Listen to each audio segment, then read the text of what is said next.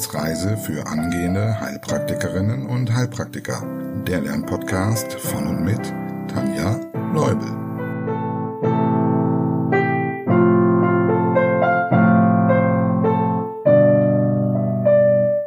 Hallo und herzlich willkommen zur Folge 3.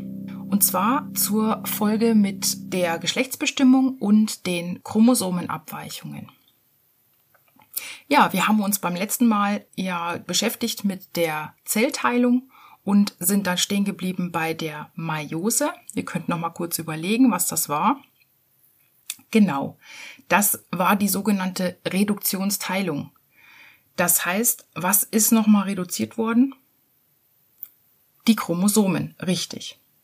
Und damit kommen wir auch schon zum ersten großen Punkt, den wir uns heute anschauen wollen, wobei der ist eigentlich gar nicht so groß, den haben wir eigentlich ganz schnell durch, nämlich wie wird eigentlich das Geschlecht bestimmt?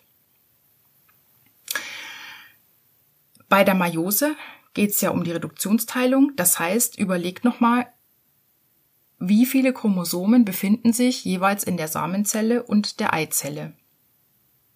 Genau, es sind 23 und man spricht dann auch vom Haploidensatz. Nun, wie ist dieser haploide Satz zusammengesetzt?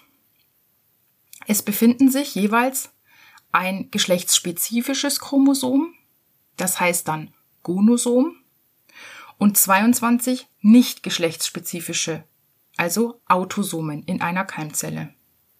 Und jetzt müssen wir natürlich unterscheiden, denn in der Eizelle ist das Gonosom X und in der Samenzelle entweder X oder Y. Und je nachdem, was dann da weitergegeben wird, daraus resultiert dann das Geschlecht. Das heißt also im Prinzip müsste man jetzt sagen, der Mann bestimmt das Geschlecht des Kindes. Nach der Verschmelzung spricht man dann auch von einem Karyotyp, und zwar Karyotyp 46, weil wir nun ja wieder 46 Chromosomen haben. Und Karyotyp 46 XY steht dann für männlich und Karyotyp 46XX steht für weiblich. Das war's schon mit der Geschlechtsbestimmung. Jetzt kann aber bei der Meiose und auch bei der Verschmelzung von Eizelle und Spermium ähm, können Störungen auftreten. Die können in der Form oder auch dann in der Anzahl der Chromosomen resultieren. Wir schauen uns ähm, heute drei Beispiele an, und zwar zwei Beispiele, bei denen die Anzahl der Geschlechtschromosomen verändert ist. Hier sind äh, vor allem das Kleinfelter und das Turner-Syndrom für uns wichtig. Und außerdem schauen wir uns dann noch eine Abweichung an, bei der das 21. Chromosom dreifach vorliegt. Genau, das ist dann auch schon der Name, das sagt der Name dieser ähm, Abweichung ab, nämlich Trisomie 21, also Tri von drei und dann auf dem 21. Chromosom. Bevor wir anfangen, ähm, eine kleine Vorwarnung. Das ist natürlich schwierig, wenn man so ganz am Anfang steht, also diejenigen von euch, die jetzt wirklich ganz, ganz vorne anfangen, für die kann jetzt das ein oder andere wirklich noch schwierig sein und ihr denkt, oh mein Gott, äh, woher soll ich das wissen? Wie soll ich das lernen? Mm, aber irgendwo müssen wir anfangen und das kommt auf jeden Fall alles noch. Also macht euch da keinen Kopf. Die Wiederholung macht's dann letztlich auch. Und wenn ihr später dann die Dinge gelernt habt, ähm, die ihr jetzt nicht verstanden habt, könntet ihr die Folge ja einfach nochmal hören. Und nochmal hören und nochmal. Ihr wisst schon. So mache ich das zum Beispiel. Und noch eins. Mm, wenn wir uns Erkrankungen anschauen, dann ähm, ist es gut, wenn wir uns versuchen, ein bestimmtes Schema anzueignen. Das heißt, dass wir eine Struktur haben, an der wir uns langhangeln und dann auch bei der Prüfung ähm, ja nicht da stehen und rumstammeln, sondern tatsächlich das Ganze in Struktur vortragen. Äh, das ist für die Prüfer angenehmer, wenn sie nicht so ein Kauderwelsch hören und für uns hilft es eben auch, dass wir wirklich nichts vergessen.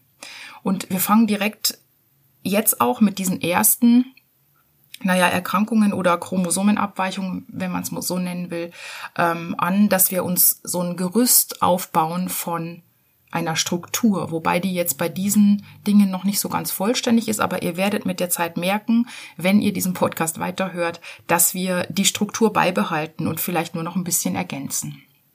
Wir fangen immer an mit einer kleinen Erklärung oder sowas wie einer Definition und hangeln uns dann lang über Symptome, Diagnose, Therapie. Genau. Gut, wir fangen an mit der Trisomie 21. Hier wird, spricht man auch vom Down-Syndrom. Das Risiko für diese Abweichung, dass also das 21. Chromosom dreifach und nicht doppelt vorliegt, steigt mit zunehmendem Lebensalter der Mutter. Und es handelt sich um die häufigste autosomale Chromosomenaberration. Also autosomal, weil ja hier ein nicht geschlechtsspezifisches Chromosom betroffen ist. Die Häufigkeit liegt bei ungefähr 1 zu 600 Lebendgeborenen. Es gibt noch zwei weitere Formen der Trisomie, ähm, die besprechen wir jetzt aber nicht. Die sind sehr, sehr selten und das würde hier auch zu weit führen. Kommen wir zu den Symptomen. Die Fehlbildungen, die hier aus dieser Chromosomenabweichung entstehen, die können zum Beispiel die Organe betreffen und auch die geistige Entwicklung. Bei den Organen und auch beim Gewebe kommt es zu einem langsameren Wachstum, aber einer schnelleren Alterung. Innere Organe sind dann häufig fehlgebildet. Zum Beispiel liegt bei der Hälfte der Kinder ein Herzfehler vor. Es besteht auch eine erhöhte Infektanfälligkeit und ein deutlich erhöhtes Risiko für die Entwicklung einer Leukämie. Man erkennt Kinder oder auch Erwachsene mit diesem Down-Syndrom auch an äußeren Merkmalen. Und damit ihr euch die besser einprägen könnt, ähm, wäre es natürlich auch von Vorteil, wenn ihr euch einfach mal Bilder dazu sucht. Fangen wir beim Kopf an. Der Kopf ist auffallend klein und der Hinterkopf ist abgeflacht. Das entsteht dadurch, dass sich die Kranznaht verfrüht schließt. Das lernt ihr dann später noch beim Bewegungsapparat. Ähm, die Kranznaht, das ist ähm, die Naht zwischen dem Stirnbein, also dem Os frontale, und dem Scheitelbein, dem Os parietale. Und wenn das früher schließt, dann kann der Kopf natürlich nicht mehr weiter wachsen. Wenn man sich das Gesicht anschaut, äh, dann sind erstmal die Augen auffällig, denn die ähm, Lidachsen steigen nach außen schräg an und der Abstand der Augen ist vergrößert. Außerdem kann es auch schon in jungen Jahren zum sogenannten Katarakt kommen, also das ist der graue Star, wo es dann zur Linsentrübung kommt. Und das ist ja normalerweise eine Erkrankung, die äh, häufig im, bei älteren Personen auftritt. Wenn wir dann zur Nase gehen, ist der Nasenrücken oft verbreitert und die Nasenwurzel ist eingesunken. Die Ohren sind wenig plastisch ausgebildet und sie sitzen tiefer. Beim Mund ist es so, dass die Mundhöhle klein ist und der Mund oft offen steht und die Zunge wirkt vergrößert durch einen verminderten Muskeltonus. Außerdem ähm, ist die Speichelproduktion auch erhöht. Und wenn wir uns als letztes noch die Hände und Füße anschauen, dann haben wir kurze Finger und eine sogenannte Vier-Finger-Furche. Das ist so ein typisches Kennzeichen, was auch oft abgefragt wird. Und ähm, das ist ganz einfach, wenn ihr euch mal selber eure Hand anschaut, eure linke Hand, dann guckt mal unter dem Zeigefinger, unter dem Grundgelenk vom Zeigefinger ist zumindest bei mir ähm, eine Rille. Und die ist aber bei ähm, Patienten mit Down-Syndrom sehr vertieft, also sehr deutlich ausgeprägt und sie geht waagrecht entlang bis eben zum anderen Ende der Hand. Außerdem haben wir dann oft zwischen dem ersten und zweiten C einen großen Zwischenraum und das nennt man dann Sandalenfurche. Und diese Sandalenfurche, das fand ich jetzt bei der Recherche ganz interessant, äh, die kann man unter Umständen schon in der Pränataldiagnostik sehen im Ultraschall. Ähm, Im Erwachsenenalter stellt man außerdem dann auch noch einen Kleinwuchs fest. Ja, kommen wir zur Therapie. Natürlich ist es von Vorteil, wenn möglichst früh eine gezielte Förderung stattfindet, auch im Hinblick auf die ähm, geistige Entwicklung.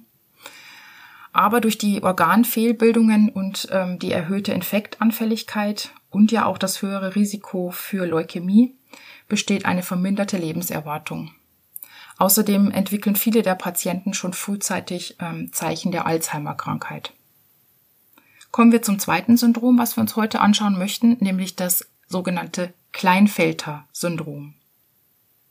Hierbei handelt es sich um eine Chromosomenaberration, also Abweichung, von der nur Männer betroffen sind. Es kommt hier zu einem zusätzlichen X-Chromosom.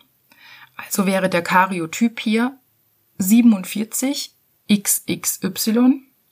Aber möglich sind auch, wenn auch sehr selten, zum Beispiel 48 3 mal XY oder 48 2 mal X und 2 mal Y. Die Häufigkeit, das ist auch mh, mm, gar nicht so viel weniger als das Down-Syndrom, 1 zu 800. Und sie korreliert auch mit dem Alter der Mutter. Schauen wir uns mal die Symptome an. Erste Auffälligkeiten findet man ab der Pubertät, die, was auch schon ein Symptom ist, verzögert eintreten kann. Und dann äh, merkt man eben die Symptome aufgrund des Testosteronmangels. Also hier liegt der Testosteronmangel vor. Und dadurch haben wir zum Beispiel einen späteren Schluss der Wachstumsfugen. Dadurch kommt es zum Hochwuchs. Außerdem, also ich merke mir so ganz grob, dass es zur Verweiblichung kommt. Das ist jetzt vielleicht nicht ganz professionell, aber das hilft mir, um das Bild im Kopf zu haben. Das heißt, wir haben eine verminderte Gesichts- und Körperbehaarung und auch eine weibliche Körperhaarverteilung. Außerdem kann es zur Vermehrung des Brustdrüsengewebes beim Mann kommen. Das nennt man dann Gynäkomastie.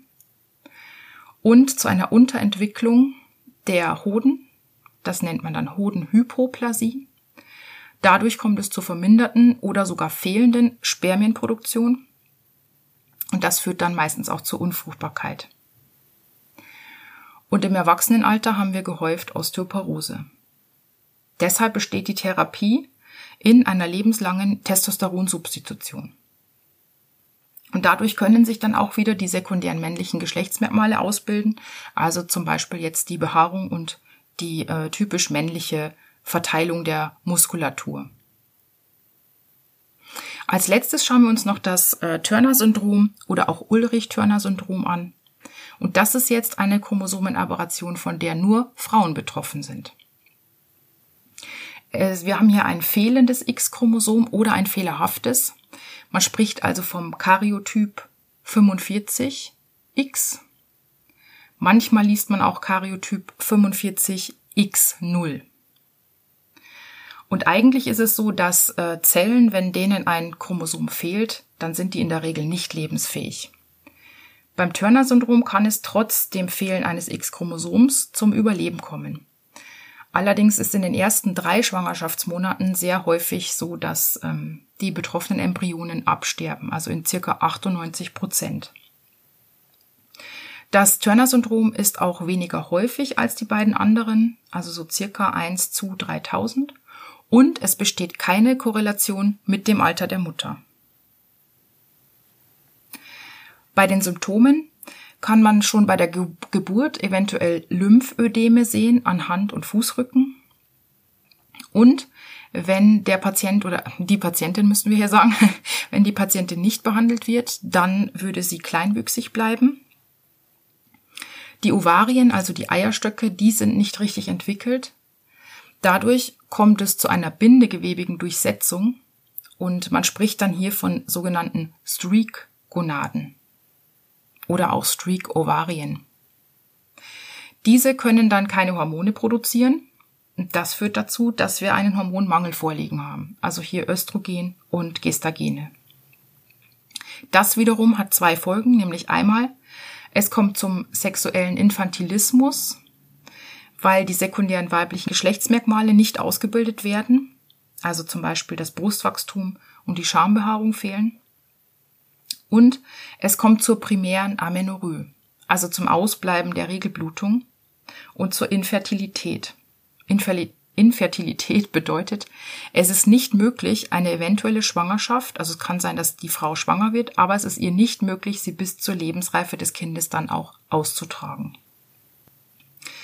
Dann haben wir auch noch häufig Fehlbildungen der inneren Organe und hier sollte man sich zwei Dinge merken. Vor allem das Herz ist oft betroffen mit einer Aortenisthmusstenose. Also das ist für euch jetzt wahrscheinlich, wenn ihr noch Anfänger seid, äh, kompliziert, aber wie gesagt, das kommt später. Und äh, Fehlbildungen an den Nieren sind häufig und hier vor allem eine Hufeisenniere. Es kommt jetzt hier allerdings darauf an, ob das X-Chromosom komplett fehlt, dann hätten wir also eine starke Ausprägung dieser Symptome oder ob ein zweites, aber fehlerhaftes X-Chromosom vorliegt. dann könnte es sein, dass das Ganze viel weniger ausgeprägt ist und vielleicht nur eine Amenorrhoe besteht. Die Diagnostik.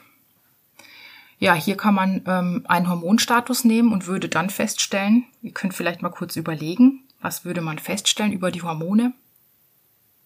Genau, dass die Östrogene vermindert sind und das lernt ihr dann, wenn ihr im Hormonsystem seid, äh, das luteinisierende Hormon, also LH, und das follikelstimulierende Hormon, das FSH, die beiden sind erhöht. Außerdem kann man natürlich eine Chromosomenanalyse machen. Und zur Therapie. Die fehlenden Hormone werden substituiert. Und hier macht man oft ab dem vierten Lebensjahr schon eine Gabe von äh, dem Wachstumshormon STH, um den äh, Minderwuchs zu therapieren. Also zumindest, ähm, damit sie etwas mehr wachsen können. Und ab dem zwölften Lebensjahr kann man Östrogen geben, damit sich die sekundären Geschlechtsmerkmale entwickeln. Also dann kommt es zum Beispiel auch zur Entwicklung der Brust. Und später wird dann häufig noch Progesteron gegeben. Das ist wichtig, damit die Gebärmutter gesund erhalten wird, weil es dann damit zur Regelblutung kommt. Ja, damit sind wir mit den Abweichungen durch. Es gibt natürlich noch mehr Chromosomenabweichungen. Für uns relevant das sind jetzt vor allem diese drei. Deshalb möchte ich es heute dabei belassen. Gut, es freut mich, dass ihr wieder hier wart, dass ihr durchgehalten habt bis zum Ende. Und ich würde mich freuen, wenn ihr auch beim nächsten Mal wieder dabei seid. Die nächste Folge wird eine Fragerunde sein. Das heißt, ihr bekommt Fragen zu den bisherigen drei Folgen, weil wir mit dem ersten großen Kapitel Zelle durch sind. Und könnt dann immer auf Pause drücken und gucken, ob ihr die Antworten wisst. Also wünsche ich euch sehr viel Spaß beim Vorbereiten auf diese Fragerunde. Viel Spaß beim Lernen und ich freue mich aufs nächste Mal. Bis dann!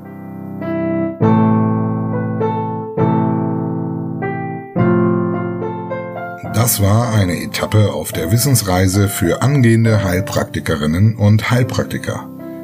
Der Lernpodcast von und mit Tanja Leubel.